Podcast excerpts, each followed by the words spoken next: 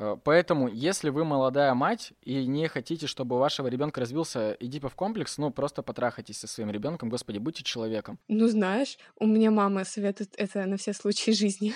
Подожди, при каких обстоятельствах тебе вообще в жизни при- приходится пить полынь? Слушай, я делаю это прямо сейчас. Я смотрю на свою учительницу по биологии и думаю, что это моя мать. Крис, я просто тебя ненавижу. Мы еще не затронули убийство. Че выберешь, пулю или костер?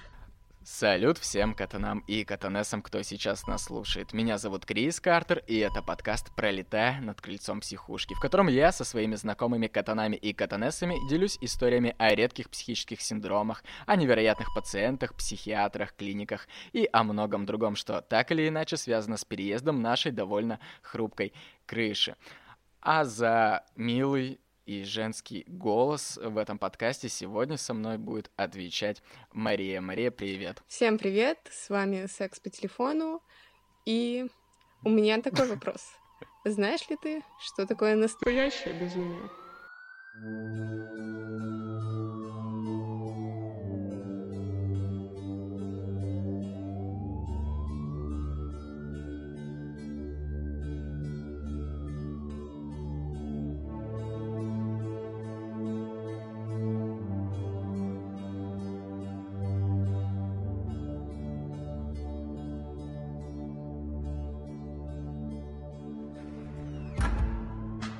Маш, слушай, вот у тебя было такое в отношениях, что кто-нибудь из э, твоих ты или твой партнер говорили типа, блин, ты стала совсем другой, ты не такая, как прежде, тебя как будто бы подменили. Было, было такое когда-нибудь, нет? Ну да. Ты же понимаешь, да, то, что э, теперь после сегодняшнего выпуска, что мы сегодня раскроем, ты теперь можешь говорить э, этому партнеру, что у тебя есть синдром Капгра, чувак, обратись. Нет, он уже давно в психушке лежит.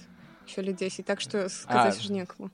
Ты предусмотрительно кладешь всех своих бывших в дурку? Ну да. Блин, мало ли еще искать начнут. А, я тебя хочу обрадовать. Э, Сегодня выпуск начинаешь ты.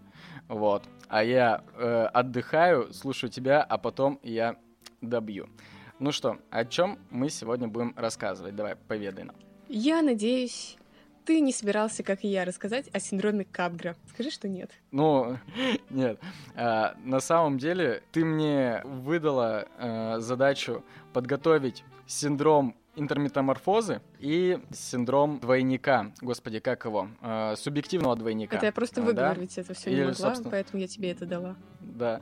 Такая типа, Крис, забирай вот эти синдромы, а я возьму синдром Капгра. Но знаешь, что самое интересное? Вообще, я столкнулся, в- когда искал э, русские кейсы касательно синдромов интерметаморфозы, и в том числе синдромов Капгра, который ты сказал, что ты будешь искать, я так или иначе понял то, что э, русские э, психиатры вообще обычно не очень запариваются и просто пишут в диагнозе, типа, ну, этого чувака шизофрения, потому что так или иначе, синдром Капгра — это часть шизофрении, но что это конкретно такое, я думаю, ты мне сейчас расскажешь, а я потом добавлю от себя. Да, обязательно. Так вот, небольшая предыстория. У меня была прабабушка, я надеюсь, никто из моих родственников это слушать не будет. И ей постоянно казалось, что к ней прилетают инопланетяне. Но это, конечно, потому что она водки очень много пила. И Интересно. да, вот, она, короче, пила водку с полынью, и я из-за этого боялась полынь пить. Думала, вдруг у меня глюки будут. А водку я пить Подожди, не при боюсь. каких обстоятельствах тебе вообще в жизни при- приходится пить полынь? Ну, знаешь, у меня мама советует это на все случаи жизни. Ну нет, я знаю то, что так или иначе абсент готовится из э, растений семейства полыневых. Это единственное при, при обстоятельство, при которых, типа, я могу сказать, что я пил полынь. Слушай, я при любых обстоятельствах ее пью. А потому что я прихожу к маме и говорю, мам, у меня что-то болит. Она такая, вот, я как раз заварила, иди пей. Серьезно, господи. Да. Это что-то... Нач- Начался какой-то выпуск про домашнее насилие, мне кажется. А, да. Ой, мне, кстати... Ладно, все это потом. А, так вот. И если кому-то из вас тоже кажется, что к вам прилетают инопланетяне, но вы не пьете, то у меня для вас плохие новости. Потому что при синдроме Капгра считается, что личность хорошо знакомого человека была украдена самозванцем или двойником, который обычно принимает форму вора, инопланетянина, демона, на что хватит фантазии. Слушай, я вот, э, когда изучал, я натыкался на случаи э, с демонами и натыкался на случаи с ворами личностей. Ну, то есть, как бы, то, что пациенты говорили, что, там, не знаю, моего мужа похитили демоны, и это теперь его двойник. Я еще раз уточню, синдром Капгра — это когда пациент считает, что его близкого человека, не обязательно близкого, э, иногда может даже кота, э, заменил его двойник. Вот. Но что касаемо инопланетян, я вот слышу впервые. Ты реально натыкалась на такие случаи?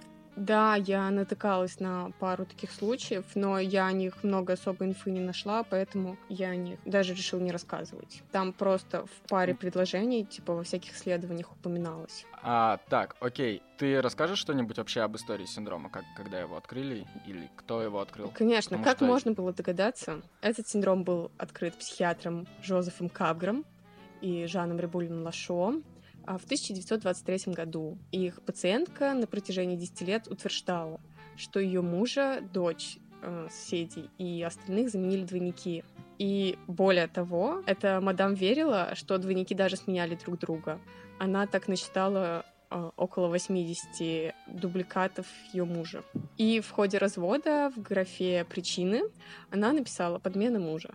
Ну вот, так что если ищете повод развестись, можете брать можете себе на заметку. Вам нужно развести, развестись 80 раз, типа, с, с официальным мужиком и еще с 80 его дублерами. Один мужик, Блин, 80 слу... членов. Да. Слушай, а, блин, э, у меня на самом деле э, был кейс, я потом тебе про него расскажу. Там э, девочка говорила не о том, что было 80 двойников, а о том, что, короче, ее отец, то, что у него было 250 жен якобы. Вот это я И только одна...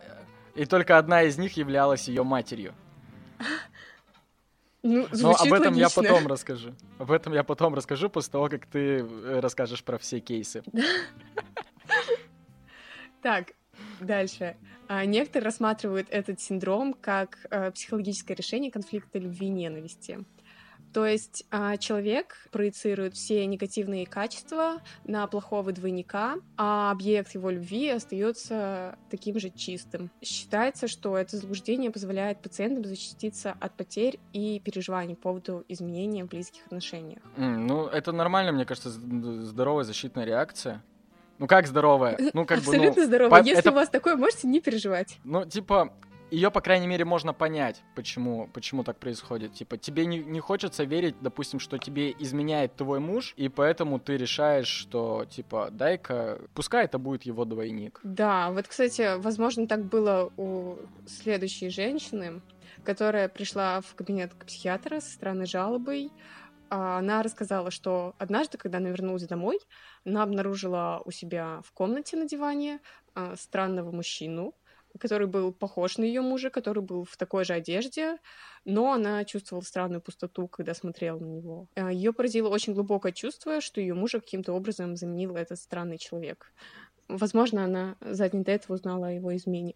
Жалко женщину. Ну, а в, а в, анамнез, в анамнезе ничего не было написано, типа, о том, то, что она подозревала его в, в измене? Нет, нет, нет. А ты как? У, ты кейсы искала из... Э, ну, то есть, как бы у тебя они как-то статьями просто повествовательны? Потому что я объясню. Я, короче, пытался, когда я искал кейсы, я долго не мог найти ничего на русском, потому что я, без шуток, я тебе скидывал скрины этих э, документов, которых я ищу, то есть, как бы, это какие-то здоровые медицинские учебники по психиатрии с примерами, там, клиническая психиатрия, еще что-то. И везде синдром Капгра просто там, типа, вот Ctrl-C, Ctrl-V, во всей литературе это 2-3 предложения и какой-нибудь один пример, в котором вообще ничего не уточняется. И потом, когда я такой, типа, come on, давайте-ка мы откроем англоязычный Google. Я начинаю смотреть, и я натыкаюсь просто на репорты посредственно э, различных психиатров, которые вот описывают клинические случаи, которые случались непосредственно у них. Вот. И там прям типа они описывали, э, что происходило в анамнезе. Вот. Я и исключительно, короче, решил вот по этим штукам изучать.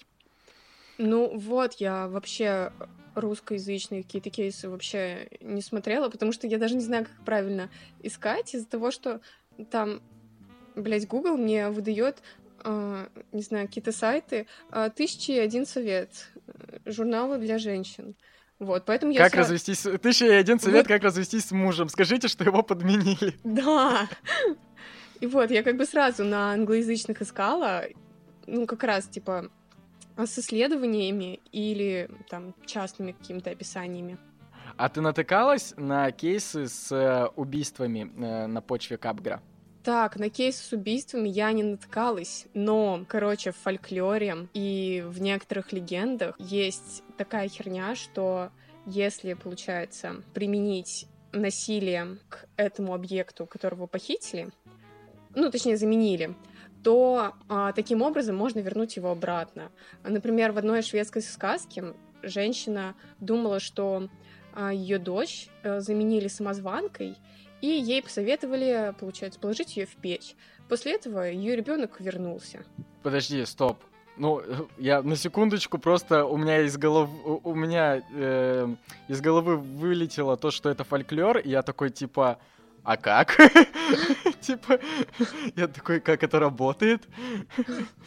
Ну, знаешь, трудно не верить шведским сказкам все-таки. Так, окей. А, еще какие-то примеры?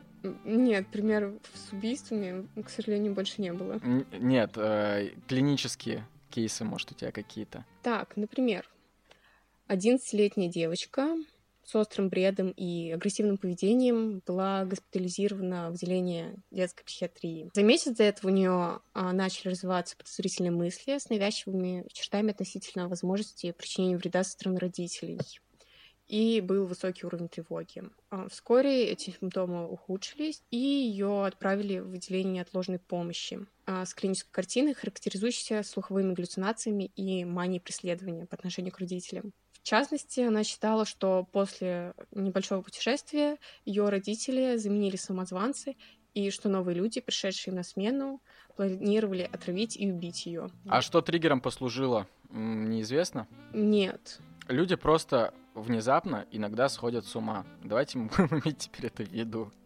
Да, Вы просто вот едете куда-то. Просто ничего могло не происходить. Нет, а, на самом деле, а, когда я смотрел по теме, а, очень многие сходятся во мнении, ну, а, не то, что сходятся во мнении, а прям пишется какое-то обсуждение а, врачей о том, что, как это обычно бывает, перед таким синдромом предшествует какое-то насилие а, над личностью, и как оно часто бывает, насилие в детстве, иногда сексуального характера. Но конкретно при синдроме а, подмены триггернуть может вообще чего угодно. Вот, допустим, у меня есть кейс, при котором у женщины триггернуло от после родовой депрессии. Короче, 26-летняя домохозяйка из сельской местности на Среднем Западе Непала обратилась в службу экстренной помощи на девятый день после родов. Ей сделали кесарево сечение, и вот, короче, ее муж жаловался на то, что она как-то бесконтекстно говорила, потом она часто меняла одежду, стягивала с себя одежду, а также сжимала руки в кулаках в течение вот последующих шести дней как бы, казалось бы, ничего такого, вот, ну, это странно, как бы, уже mm-hmm. немножко. У нее были похожие симптомы за 15 месяцев до этого, э, когда у нее случился выкидыш на шестом месяце беременности. Тогда ей прописали антидепрессанты, и состояние было чуть более стабильным. Но она по каким-то причинам прекратила прием лекарств. Нет, вру, не по каким-то причинам. Она прекратила прием лекарств за 6 месяцев после того, короче, 6 месяцев после того, как узнала о своей беременности. Чтобы не портить плод там или еще что-то, такая решила, короче, я не буду пить таблы больше. Mm-hmm. Э, и вот. У нее до этого в анамнезе не было употребления психоактивных веществ каких-то или хронических заболеваний. Почему-то врачи еще уточняют то, что у нее не было сахарного диабета, короче, гипертонии. Я не знаю, как это относится, но они прям типа подчеркивают это. Вот сахарного диабета у нее не было. Я такой, окей, спасибо, док, очень важно. Информативно, вот. очень помогло. Мне да, тоже нет. Да. Короче, она чувствовала себя хорошо до третьего дня после родов. Потом когда она узнала, что у ее ребенка развилась желтуха, вот ее на том моменте, видимо, триггернуло, потому что у нее до этого был выкидыш, она уже потеряла одного ребенка. Как бы ей на третий день после родов говорят, что у ребенка желтуха, но на самом деле это достаточно распространенная болезнь среди э, новорожденных, вот. Но она забеспокоилась и снова начала говорить бесконтекстные вещи, говорят, что, внимание, ведьма заберет ее ребенка. Она продолжала часто менять одежду, плакала, выбрасывала свою одежду и одежду ребенка. Она стягивала с себя свои украшения, бормотала себе что-то под нос, снова сжимала руки в кулаки и долго с подозрением смотрела на членов своей семьи. Такое поведение продолжалось до 9 после родового дня. Потом пациентка была доставлена в неотложную помощь по просьбе родственников, потому что, ну, типа, что-то с мамой не то немножечко. Вот. Тем более в анамнезе как бы они знали, что у нее могут быть какие-то вот такие вот перепады.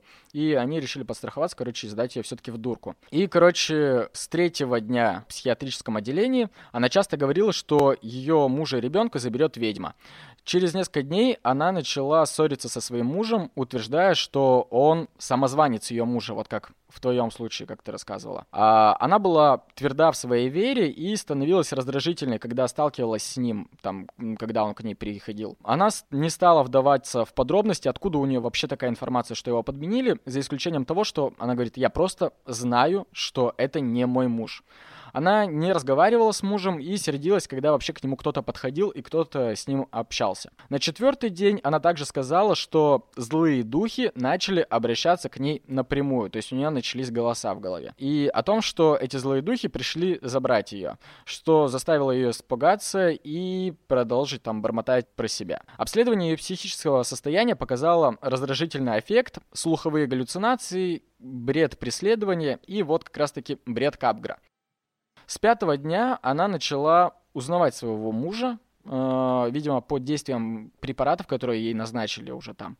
Но сказала, что его одежда, тем не менее, была проклята. То есть, э, видишь, как вот ты говорила, типа, ее э, акцент с, э, он просто смещался с одного на другое. То есть, как бы до этого моего мужа подменили, потом, окей, на это злые духи хотят его подменить, потом, окей, с ним все в порядке, злых духов нет, но одежда проклята. Короче, она утверждала, что он пытался причинить ей вред, что это вот он ее привел сюда, чтобы продать зачем-то, опять-таки, непонятно. Далее она заявляла, что он ей изменял, и вот тут вот как раз тот триггерочек. Возможно, как раз в этом-то она и не врала. Возможно, тоже это послужило триггером, почему она считала, что ее э, мужа подменили чтобы, ну вот, просто сменить, э, сместить акцент. Она продолжала проявлять манию преследования. Постепенно, короче, спустя 19 дней нахождения в клинике, ее вера в, во все вот то, что она говорила, она начала угасать. То есть, как бы после 19 дней приема препаратов. Но она продолжала говорить, что соседи по ее палате и женщины тоже являются злыми духами. Опять-таки, акцент немножко сместился с близких людей на окружающих ее в том помещении, в котором ее держат. С 27 дня она стала чуть менее подозрительной, и после того, как она пошла на поправку, в течение одной недели ее выписали. Ей выписали препараты, вальпарат натрия 500 мг два раза в день и ланозапин 20 мг один раз в день. Не знаю, зачем вам эта информация, просто если вдруг э, у вас будет подобный синдром, э, будете знать. Но, но, помимо всего прочего, я знаю стопроцентный варик, чем лечить синдромом, синдромы Капгра и вообще синдромы, э, бредовые синдромы отри, отрицания. Печью. Это чем? Печью. Печью. Блин, так хочется ставить шутку про нацистов, но воздержимся.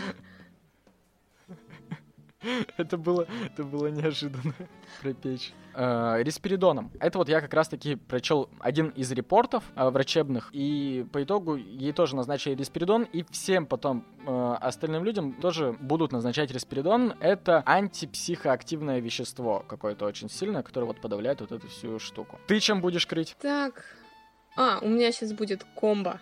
Помнишь свой прошлый Давай. выпуск? А, про что? Про синдром Катара?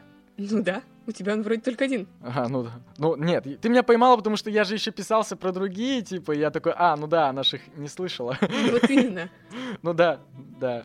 Э, да, да, да. Синдром Катара. Восхитительный синдром, обожаю его. Да. Ставь лайк, если было. Тоже мертв внутри. Так вот, 23-летний а, мужчина семейной психиатрической истории психотического расстройства, симптомы которого начались в 13 лет социальной изоляции и плохой гигиены, а в 15 лет стал агрессивным и подозрительным. Затем развились слуховые галлюцинации. Он неоднократно обращался в отделение неотложной помощи с агрессивным поведением, и мании преследования. Когда ему было 18, добавились неорганизованное поведение и мания предубеждения. Затем он представил нигилистические заблуждения относительно своего существования. «Я мертв. Я умер в 2012 году». Нигилистические заблуждения связаны с его телом. «У меня нет сердца». Ипохондрические заблуждения. «Мои органы не работают». Заблуждение вины и суицидальные идеи. По этим причинам его снова отвезли в реанимацию. Время психического обследования он был взволнован, просил людей убить его – во время госпитализации больной начал отказываться от пищи, и ему вставили назогастральную трубку. Однажды ему стало плохо. Развилась пневмония, и он провел 15 дней в реанимации. Когда его состояние впоследствии улучшилось, он сказал, «У меня нет родителей. Люди, которые вырастили меня, самозванцы. Они похожи на моих родителей. Они будут ангелами. Мои родители похоронили меня, и я никогда не знал о них. Он упомянул, что находится в чистилище. Позже его перевезли обратно в психиатрическую больницу. Но если его родители похоронили его, жалко пацана. Ну, а типа закончилось все тем, что он просто как бы так и остался в дурке лежать? Ну да. Ну, слушай, если у Твои, тебя с 13 у тебя лет... Какие-то, там... У тебя какие-то у тебя какие-то злые врачи, они не хотят выпускать пациентов. У меня во всех кейсах, блин, типа, ну, блин, подумаешь, она пыталась убить своих детей, ну да, я ей выпущу их ее через неделю, типа. Ну да, реально. Подумаешь, у него там шиза с одного года, и он убил уже 30 человек, я думаю, его можно после годика обязательно выпустить. Дурка помогает. Так. Нет, на самом деле, типа, я когда с, э, вот для прошлого выпуска смотрел про синдром Катара, я редко видел, чтобы оно пересекалось с синдромом Капгра. Редко? Ну, вообще не видел, короче, А-а-а. чтобы оно пересекалось с синдромом Капгра. Ну, мне, наверное, два На таких деле. кейса попалось всего. Но Капгра у меня много с чем пересекался. В основном, а, вот, со следующим моим синдромом, о котором я расскажу, с шизой всякой. Давай. Так вот. А фриголи будет? Ты обещала синдром Фриголи. Да, я как нем. Как нем. как нем. Шутки классные.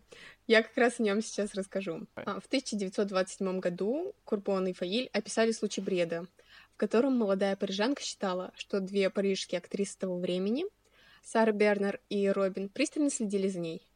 Эти две актрисы были неузнаваемы, потому что они принимали форму людей, которых она знает или встречает, включая незнакомцев которых она видела на улице, врачей, друзей и предыдущих работодателей.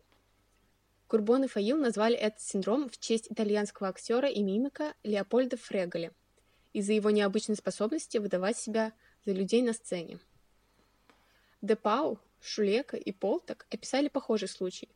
Пожилая дама, которая считала, что ее двоюродный брат и его подруга маскируются париками и другими способами следуют за ней повсюду – эти два случая связаны с бредовой ошибочной идентификацией знакомых лиц, замаскированных под других. Например, э, пациентка Курбона и Файла верила, что Сара Бернер, которую она видела на сцене в какой-то воскресный вечер, была тем же самым человеком, которого она видела на улице в следующий понедельник. И еще одна история о 38-летней женщине, которая считала, что незнакомец, с которым она столкнулась на набережной Темзы в Лондоне, был определенным таксистом, которого она знала из Соединенных Штатов, переодетым. Она была арестована за нападение на этого таксиста две недели назад в Лос-Анджелесе, перед поездкой в Великобританию. Она также полагала, что русский еврейский музыкант Соединенных Штатах, которого она также знала, нанял таксиста, чтобы тот ее сбил. Она полагала, что такси сейчас находится в Великобритании и использует пластическую операцию, чтобы изменить свою внешность. Слушай, ну помимо пластической операции, что было маловероятно в ее случае, то как бы,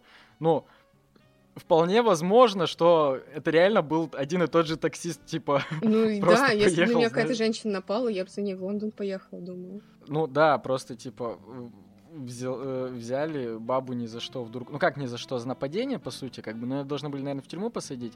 Вот. Но хрен его знает, может, это реально был один и тот же таксист. Типа. Возможно, Они возможно. такие А вообще, так как мне выпала честь рассказать о других подвидах синдрома Капгра, и вот если найти реально подробно зафиксированные случаи Капгра достаточно трудно, то вот, Маш, поверь мне, синдром субъективных двойников и синдром энтоморфозы, который ты мне сказала найти, это вообще еще куда сложнее. Все почему? Крис, я просто тебя ненавижу.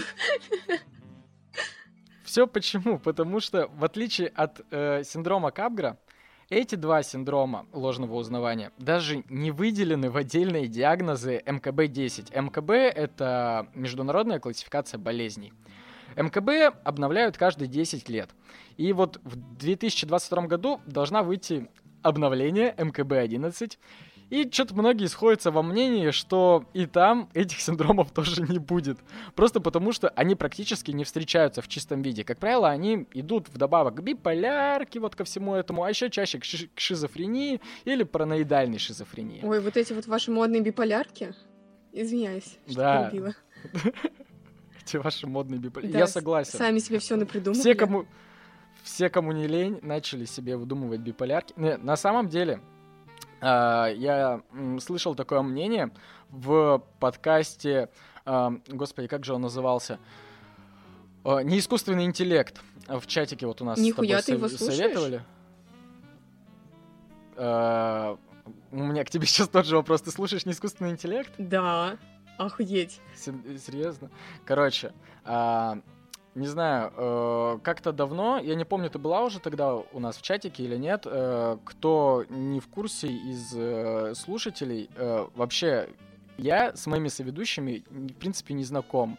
У нас есть э, чатик, посвященный True Crime. вот. А, мы просто иногда слушаем True Crime и скидываем друг другу нюдисы и дикпики. э, Вот. И способы, А. как можно расчленить труп. Да, вот. А, И, в общем, в этом чате а, я как раз спрашивал у ребят, а, под какой подкаст можно клево заснуть. И мне скинули подкаст «Неискусственный интеллект». Я включил выпуск с психологом, и знаешь что? Я, черт возьми, не уснул. Я, я лежал с закрытыми глазами и прослушал его весь. И Охуеть. там была высказана такая, э, такой тезис, что вот как раз парень ведущий говорил о том, что э, якобы сейчас все начали выдумывать себе какие-то психологические болячки, и вот сейчас куда ни плюнь, у каждого второго депрессия, у каждого второго там э, биполярка и прочее. На что девушка-психолог ему парировала и объяснила, что это естественный э, шаг эволюции, при котором не мы начали придумывать себе эти болезни, а мы просто начали обращать на них внимание. Они были всегда, они были у наших бабушек, дедушек и прочим, потому что даже мы с тобой вот сейчас читаем кейсы, а, мы с тобой читаем кейсы, по сути, какие-то там из 60-х, 70-х, и тогда у людей, у многих была биполярка. Но только они об этом узнавали уже слишком поздно, когда, а, блин, их уже клали в дурку. А сейчас, л- как бы, из-за того, что мы вроде как бы э, сытые, у нас есть э, там, не знаю, э, работа там какая-то, э, ну, мы закрыли все потребности нижние пласта пирамиды Маслоу, э, мы можем как-то позаботиться о своем э, психическом состоянии, и из-за этого мы начинаем на более ранних стадиях, еще не очень опасных, выявлять у себя вот эти заболевания, которые на самом деле не были всегда, просто сейчас у нас вот появилась такая возможность. Вот. И поэтому, с одной стороны, можно считать, что да, это вот э, модные все эти ваши биполярки, с другой стороны, как бы, ну, надо просто признать, что мы всегда с этим жили, просто сейчас только начали это диагностировать. Или, с другой стороны, Фрейд э, со своей теорией либидо. Ну, блин, сейчас же Фрейда много кто э, в новой школе психиатрии, психологии вообще как бы не то что не воспринимают всерьез, э, ну, его, его учение много кто критикует, Ну да. на самом деле. Это знаешь, это типа ты сейчас стал таким только потому, что в детстве увидел грудь своей мамки и подрочил в нее, а потом тебе стало обидно из-за того, что ты не можешь ее ебать, и вот поэтому ты сейчас такой. А, По-моему, это называется э, синдром, господи, как он называется? Эдипов комплекс? Нет. э- Эдипо- Эдипов комплекс, да, Эдипов комплекс. Э, Поэтому, если вы молодая мать и не хотите, чтобы у вашего ребенка развился Эдипов комплекс, ну просто потрахайтесь со своим ребенком, господи, будьте человеком. Вот именно. У всех это было. Короче, Привет, мама Криса. давай, да, да, давайте все, давай все-таки вернемся, попробуем вернуться из этого состояния ужасного, из-за которого мой подкаст закроют. Короче, в общем, тем не менее, следует подчеркнуть, что все многообразие бредовых синдромов ложного узнавания принято подразделять на следующие разновидности. Я понимаю, что после инфы о том, что если вы молодая мать, вам нужно дать своему ребенку, вам это не интересно, но давайте мы все-таки послушаем. И все дети такие, ага, скинуть маме. Такие, такие, черт, ну давай, Ладно. говори уже свое. И вот тут я бы хотел подчеркнуть вообще, что в разных работах и источниках э, разного времени все вот эти вот синдромы ложного узнавания делят на разное количество групп. Где-то, э, как, например, в книге «Странности нашего мозга», автор Стивен э, Джоан делит их на четыре группы, что логично. Но, сорян за тавтологию, он просто группирует эти группы между собой. Но мне было ближе пример из, извините меня, журнала «Психиатрия и психофармакотерапия» имени Ганушкина, том 14, номер 3, год 2012. Мой любимый журнал. Да. И мой любимый выпуск. Да, Именно на той каждый раз странице. его перечитываю. Именно на той странице, на которой э, описаны гру- вот такие вот группы. Первый — это синдром Капгра, который ты сказала, вот он открыт в 23 году. Синдром Фриголи, который был открыт в 27 году. Синдром интерметаморфозы а, в 32 году. Синдром собственных двойников. 78 год. И вот тут вот, типа, четыре группы. Но откуда он взял еще четыре группы, этот журнал? А все потому, что идем от обратного. Синдром обратных собственных двойников. С- обратный синдром интоморфозы. Обратный синдром Фриголи. И синдром Капгра в отношении неодушевленных объектов. И что самое забавное, я вот, знаешь, от чего кекнул? От того, что синдром Капгра был открыт в 1923 году, а синдром в отношении Капгра в отношении неодушевленных объектов в 1933. То есть они спустя 10 лет нашли чувака, который типа э, не мою жену подменили, а он такой типа мой комод подменили. И такие типа Ебать, они просто гиганты мысли. И они такие, типа. И они такие не стали думать, то, что, ну, наверное, у чувака реально комод подменили. Они такие, типа, ну, у тебя просто обратный синдром Капгра, так и запишем. А Вот. чел такой, блядь, у меня реально комод спиздили. И под- не просто спиздили, а подменили на другой. Вот именно. В общем, что такое синдром метаморфозы? Вообще, синдром интерметаморфозы — это просто одно из проявлений синдрома Капгра. В этом случае больной уверен, что все его окружение, включая предметы и ландшафт, перевоплотились в другие образы. При всем при этом многие психологи настаивают на том, что нельзя отождествлять синдром интерметаморфозы и синдром Фриголи или Капгра, так как в них есть некоторые принципиальные отличия, что может как бы затруднить лечение. При синдроме интерметаморфозы пациент прям физически видит в одном человеке другого, вот как будто бы на нем, э, вот как мы дипфейк на лицо накладываем сейчас, только у него это наложение происходит более явно. Эта штука называется гиперидентификация, то есть узнавание в незнакомых для больного людях знакомые лица. И тут вот у меня вопросик, а чем, блядь, это отличается от синдрома Капгра? Вот у меня такой же вопрос. Но это два разных синдрома, как бы, считается. То есть тут в синдроме Капгра он видит двойника, ну, не то, что двойника, он видит то, что подменили человека, верит. Мгм. А тут он в...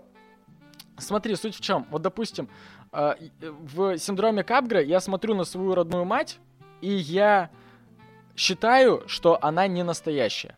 А в синдроме интерметаморфозы я смотрю на свою учительницу по биологии и думаю, что это моя мать. Вот так вот. Deepfake real life. Да, да, вот.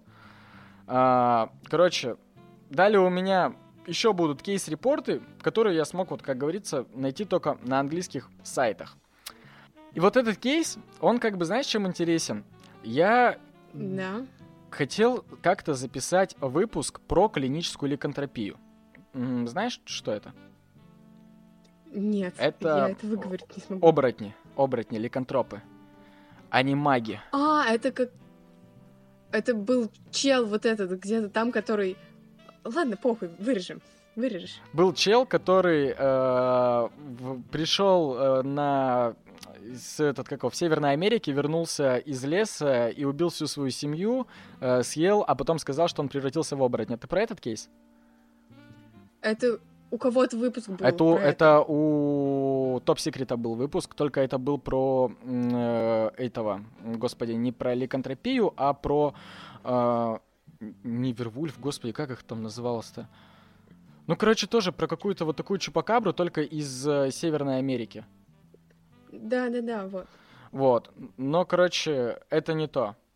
А, 20-летний э, мужчина был госпитализирован после того, как он становился все более возбужденным и проявлял неустойчивое поведение дома примерно за 5 недель до госпитализации. 5 недель родственники терпели все его выходки внимания. При первоначальной оценке он казался просто настороженным и внутренне озабоченным. Он давал короткие ответы и имел длительную латентность речи, что бы это ни значило. Его мыслительный процесс был нарушен, очевидно, из-за недостатка внимания. У него не было значительного предыдущего психиатрического анамнеза. Все вроде были здоровы. А, и он как бы ни разу до этого не обращался в клинику. Но так или иначе, время от времени он употреблял алкоголь и марихуану. Присутствовал в семейной жизни только анамнез биполярного расстройства у его родственников. И тут я подчеркну, что э, во многих э, кейсах, которые я находил, вообще во многих случаях подобных синдромов, биполярка и шизофрения у родственников довольно частое явление, и это, ну, как бы, реально штука наследственная, поэтому если у вас, у кого-то из родственников когда-то ехала крыша, я прошу быть немножко внимательным к себе. Так вот, короче, ему начали... Что вы скоро догоните. Да, да, да. Возможно, возможно.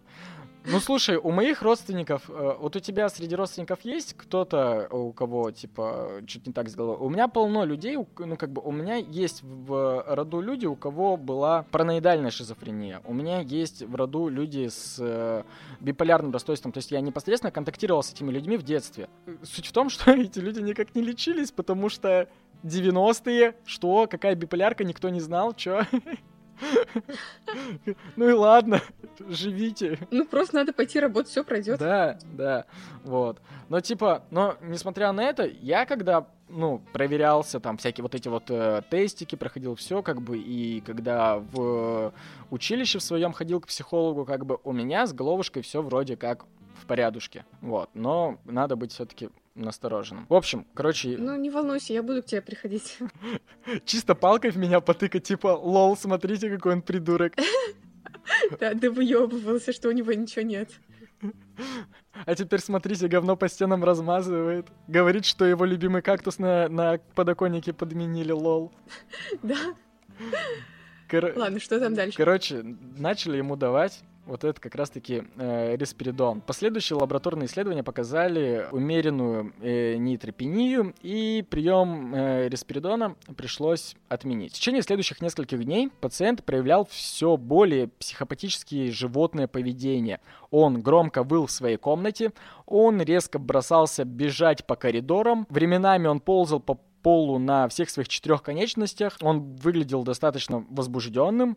Его аффект изменялся без каких-либо внешних триггеров, то есть он просто как бы внезапно начинал себя так вести. Иногда он улыбался про себя, иногда он хмурился с напряженным выражением лица. Когда его вообще спросили об этом ненормальном поведении, типа, ты чё, чувак, типа, что с тобой не так? Он ответил, как бы он отвечал сначала уклончиво, а в конце концов он сказал, что, ребят, я, короче, оборотень, и типа, все, давайте как бы остановимся на этом, я оборотень, примите это.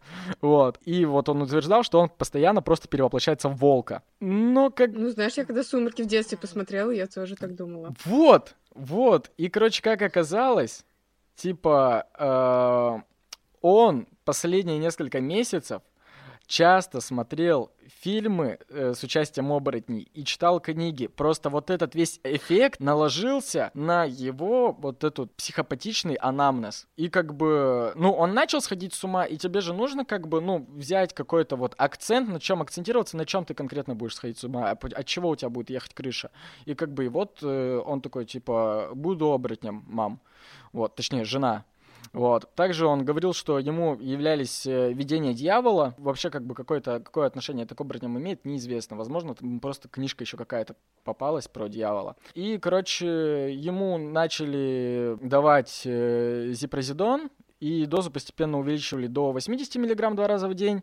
Не знаю, опять, зачем тебе эта информация, просто как бы это клинический случай, они должны почему-то написать, что они давали, для того, чтобы, если вдруг другой врач это прочтет, он знал, как бы, как, э, ну, как тоже лечить, короче, эту хрень. В общем, так или иначе, со временем его звероподобное поведение, вой и вот ползание начали уменьшаться и, в конце концов, вообще прекратились. Так что, а, если ты внезапно оборотень, не переживай, это лечится вообще спокойно, как бы. Причем, что ты вот это сейчас он оборотень, ему дали 80 миллиграмм препарата, и он не оборотень. Если бы такую же движуху он сказал бы лет 150 назад, они бы зарядили серебряные пули и просто, типа, и осиновый кол, и такие, типа, либо призвали какого-нибудь экзорциста и такие, типа, добро пожаловать на лечение, сынок. И просто давай его, короче, шмалять в него, типа. Чуваку повезло, что он в том веке родился. Да, да, типа, потому что если бы, если бы он это сделал лет 150 назад, он бы довыебывался своим поведением, типа, сказал, оборотень, значит, дай дай сюда, дорогой, нахуй, сейчас пристрелим. Че выберешь, пулю или костер? Пулей раз или колом в глаз. Глаза вроде целые. Да, да, да, да, да. А, короче, а еще есть кейс, в котором э, раскрывается пересечение синдромов Капгра и энтоморфозы, и там вообще тоже все в одном компоте. Короче, пациентка была 17-летняя старшеклассница, которую доставили в наше отделение с жалобами на бессвязанную речь. Не в наше, не, я не, не в мое отделение, у меня нет отделения. Я как бы читаю то, что пишет доктор. У меня нет отделения, слава богу, еще. Да ладно, ты зачем врешь? типа, открываю. Его чатик, это вот все вот эти, это его отделение, это его чатик. Он наврал просто. Вообще тебя не существует, ты просто голос в моей голове. На выпуске люди будут слышать просто одного чувака, который разговаривает сам с собой и ржет. Вот вам наглядный пример шизофрении. Да-да-да. Этот на ютубе потом, как тот, вид... блядь, да, как тот видос с чуваком. С каким? А, мед, meds.ru, где берут интервью у шизофреников? Да, да, да. Ну вот этот чел, шизофреник, да, сидит.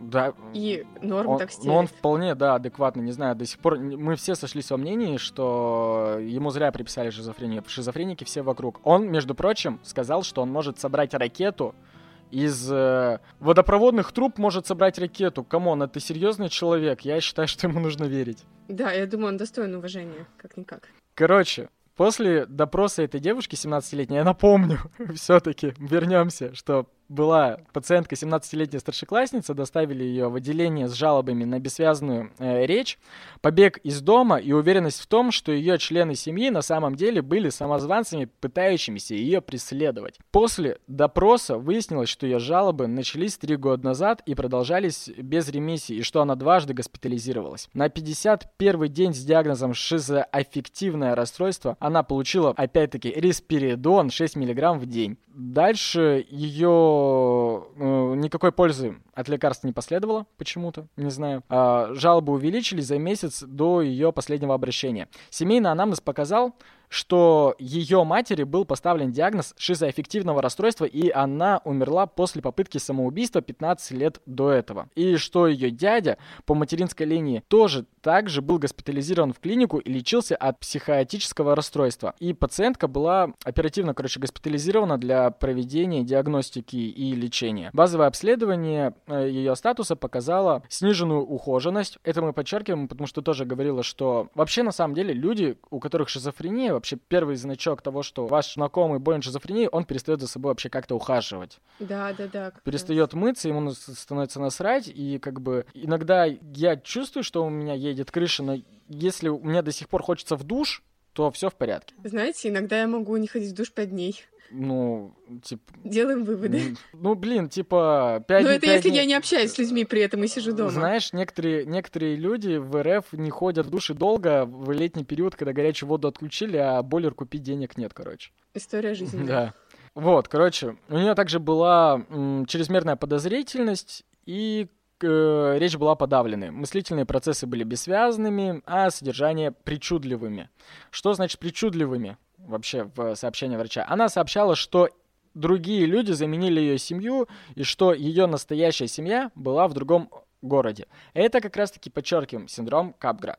Почему я говорю подчеркиваем? Потому что дальше будут другие синдромы. Что у ее отца было 250 жен, но она знала только одну из них что больница, в которой она проходила обследование, находилась в другом городе. То ее отец пытался причинить ей вред, это атрибутировали как заблуждение преследования, что персонал отделения, медсестры и другие пациенты регулярно меняются между собой местами и предметами.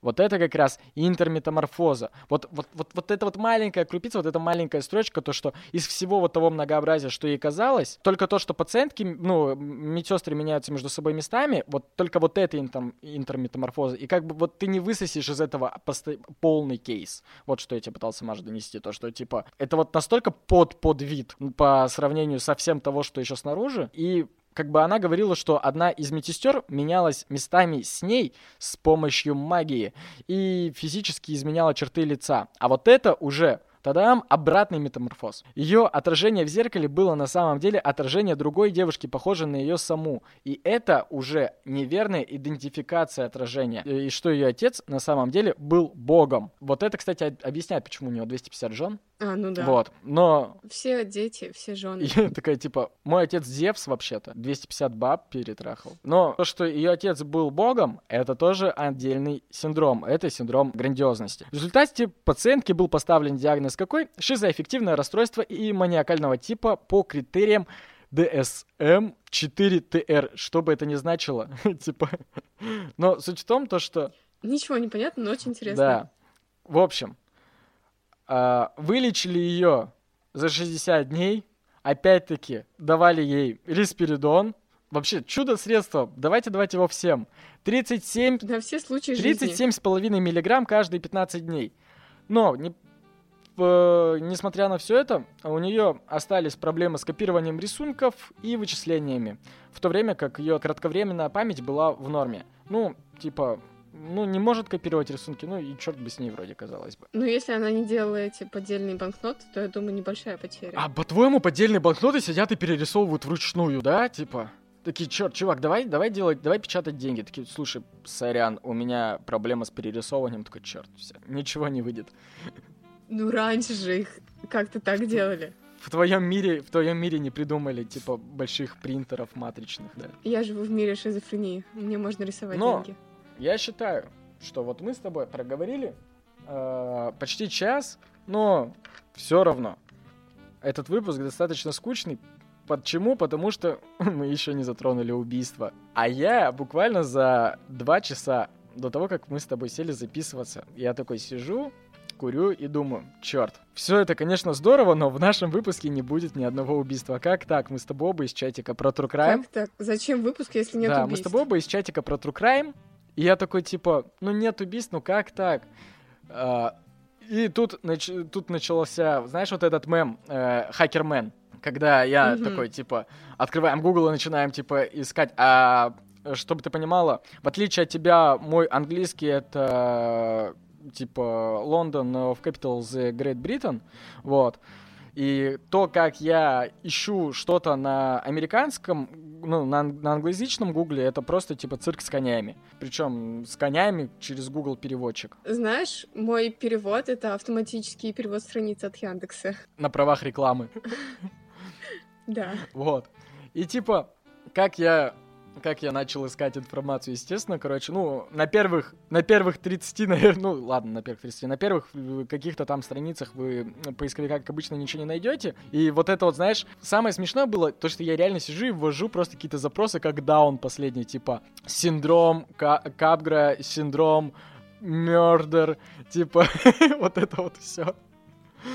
типа, киллет э, и прочее. Но, несмотря на это, я, черт возьми, нашел убийство. Слушай, я делаю это прямо сейчас, Да- давай, даже, слушай. даже два. Даже два убийства нашел. Первый, короче, я буду пересказывать по памяти. А, нет, не пересказываю, вот нашел. Блин, черт, у меня даже откры- открылись вкладки с э, лежащим трупом. Я все скину потом.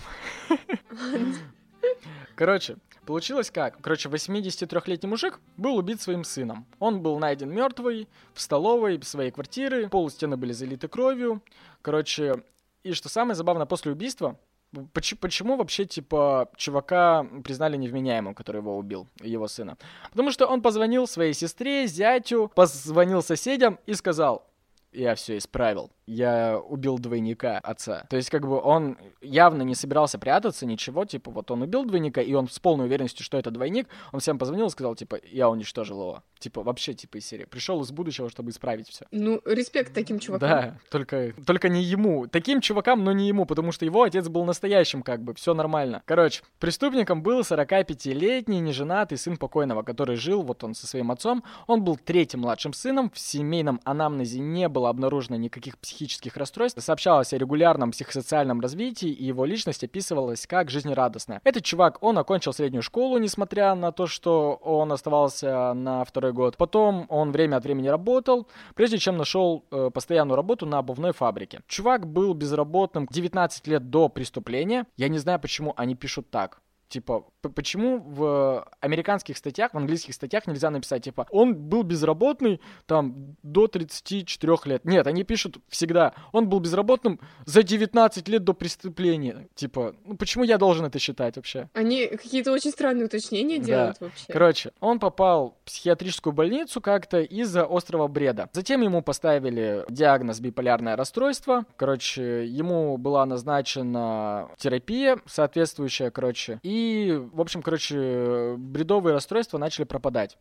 А, За 12 лет до преступления у него началась ремиссия, ему был поставлен диагноз депрессии и расстройство личности. И на момент совершения преступления он как бы должен был принимать прописанный ему э, квитиапин и карбонат лития, но не принимал их, короче. О каких-либо существенных изменениях в медицинских записях не сообщалось э, за дня предшествующего убийству. Когда отец преступника обратился с просьбой о медицинском обследовании, по-видимому, из-за несоблюдения режима лечения. После убийства судебно-психиатрическая экспертиза поставила диагноз шизоаффективное расстройство с острым параноидальным бредом. Эксперт пришел к выводу, что преступник должен быть признан безответственным э, в уголовном порядке из-за острого заблуждения, которое мотивировало неконтролируемое убийство и поведение. Что же он, собственно, сделал вообще? Как-то днем он начал ссориться со своим батей на кухне, и, видимо, в какой-то момент чувака триггернуло, и он решил нанести ему, короче, множественные ножевые удары в полость живота. Но что самое, короче, забавное, помимо всего прочего, короче, он еще оттолкнул этого э, мужика об э, кафель, у него, короче, пробился череп, он продолжал наносить ему удары, и когда э, судебная экспертиза пришла, короче, чтобы обследовать тело, они нашли у- во рту у убитого, вот, типа, что можно найти во рту у убитого, чтобы тот заткнулся? Ключи. Да, ты, ты, ты нашла эту статью? Я нашла этот кейс. Серьезно? Да, я вижу. Серьезно? Да как ты, как, ты, как ты так быстро это сделала? А хуй знает. Да, ключи, ключи.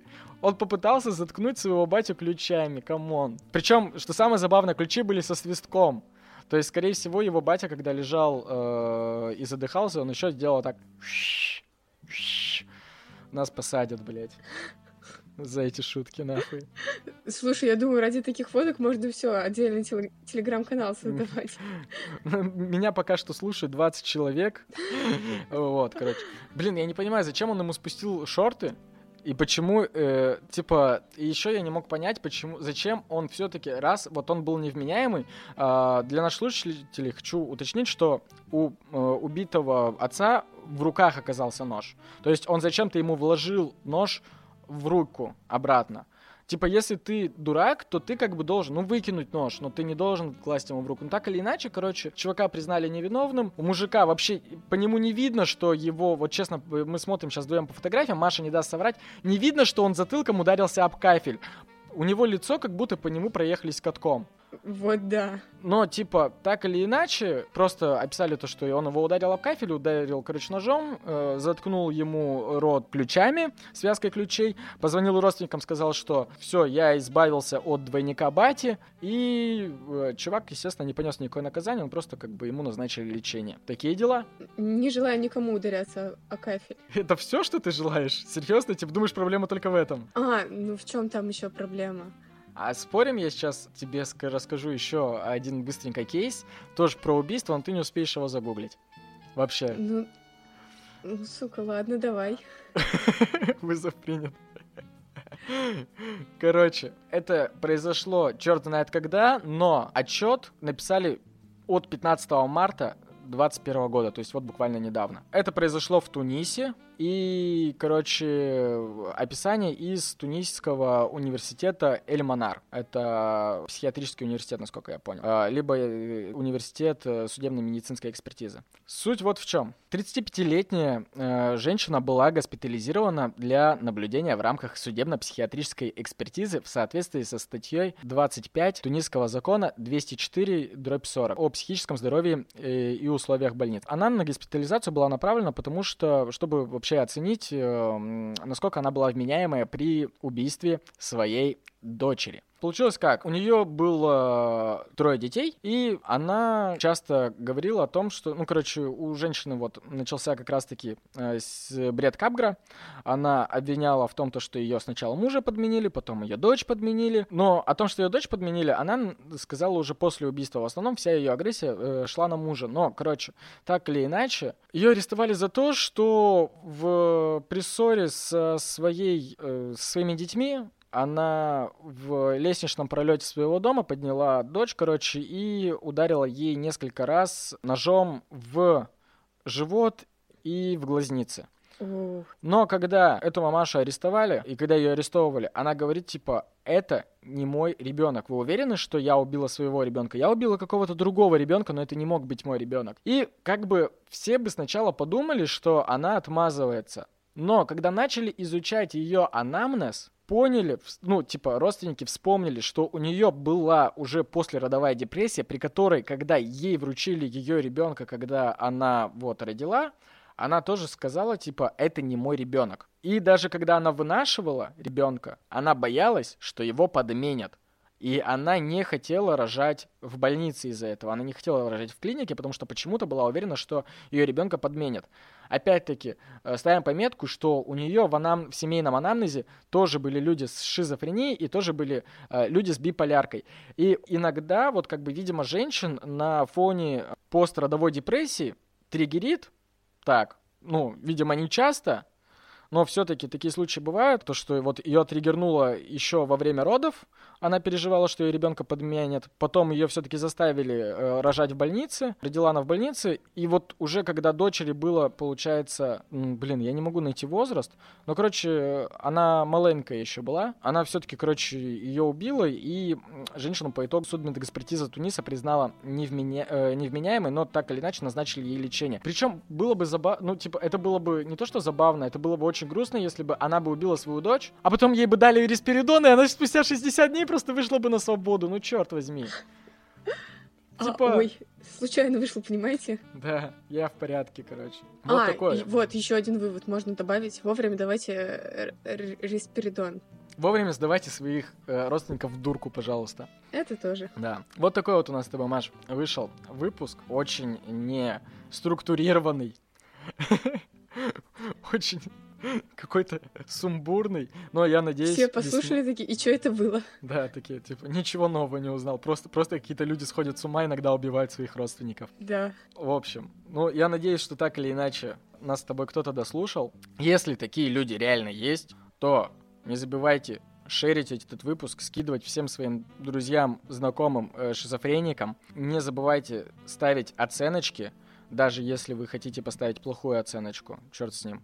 Э, пишите комментарии о том, что э, мы тупые и шутки у нас тупые. Прям обязательно. Особенно если вы моралфаги. Да, да. Пишите в комментариях темы для других выпусков. Может, э, знаете какие-то другие интересные крутые синдромы. И главное... Можете в личку писать свои истории.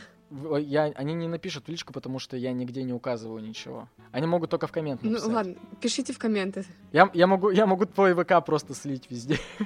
Пускай тебе, Спасибо. пускай тебя заебывают. Вот. А, нет, если все-таки нам не будут поступать угрозы с убийством в комментарии, то, может, когда-нибудь потом мы скинем контакты для того, чтобы можно было с нами как-то связаться. И берегите свою кукуху с молодости. Счастливо. Да, все, всем пока.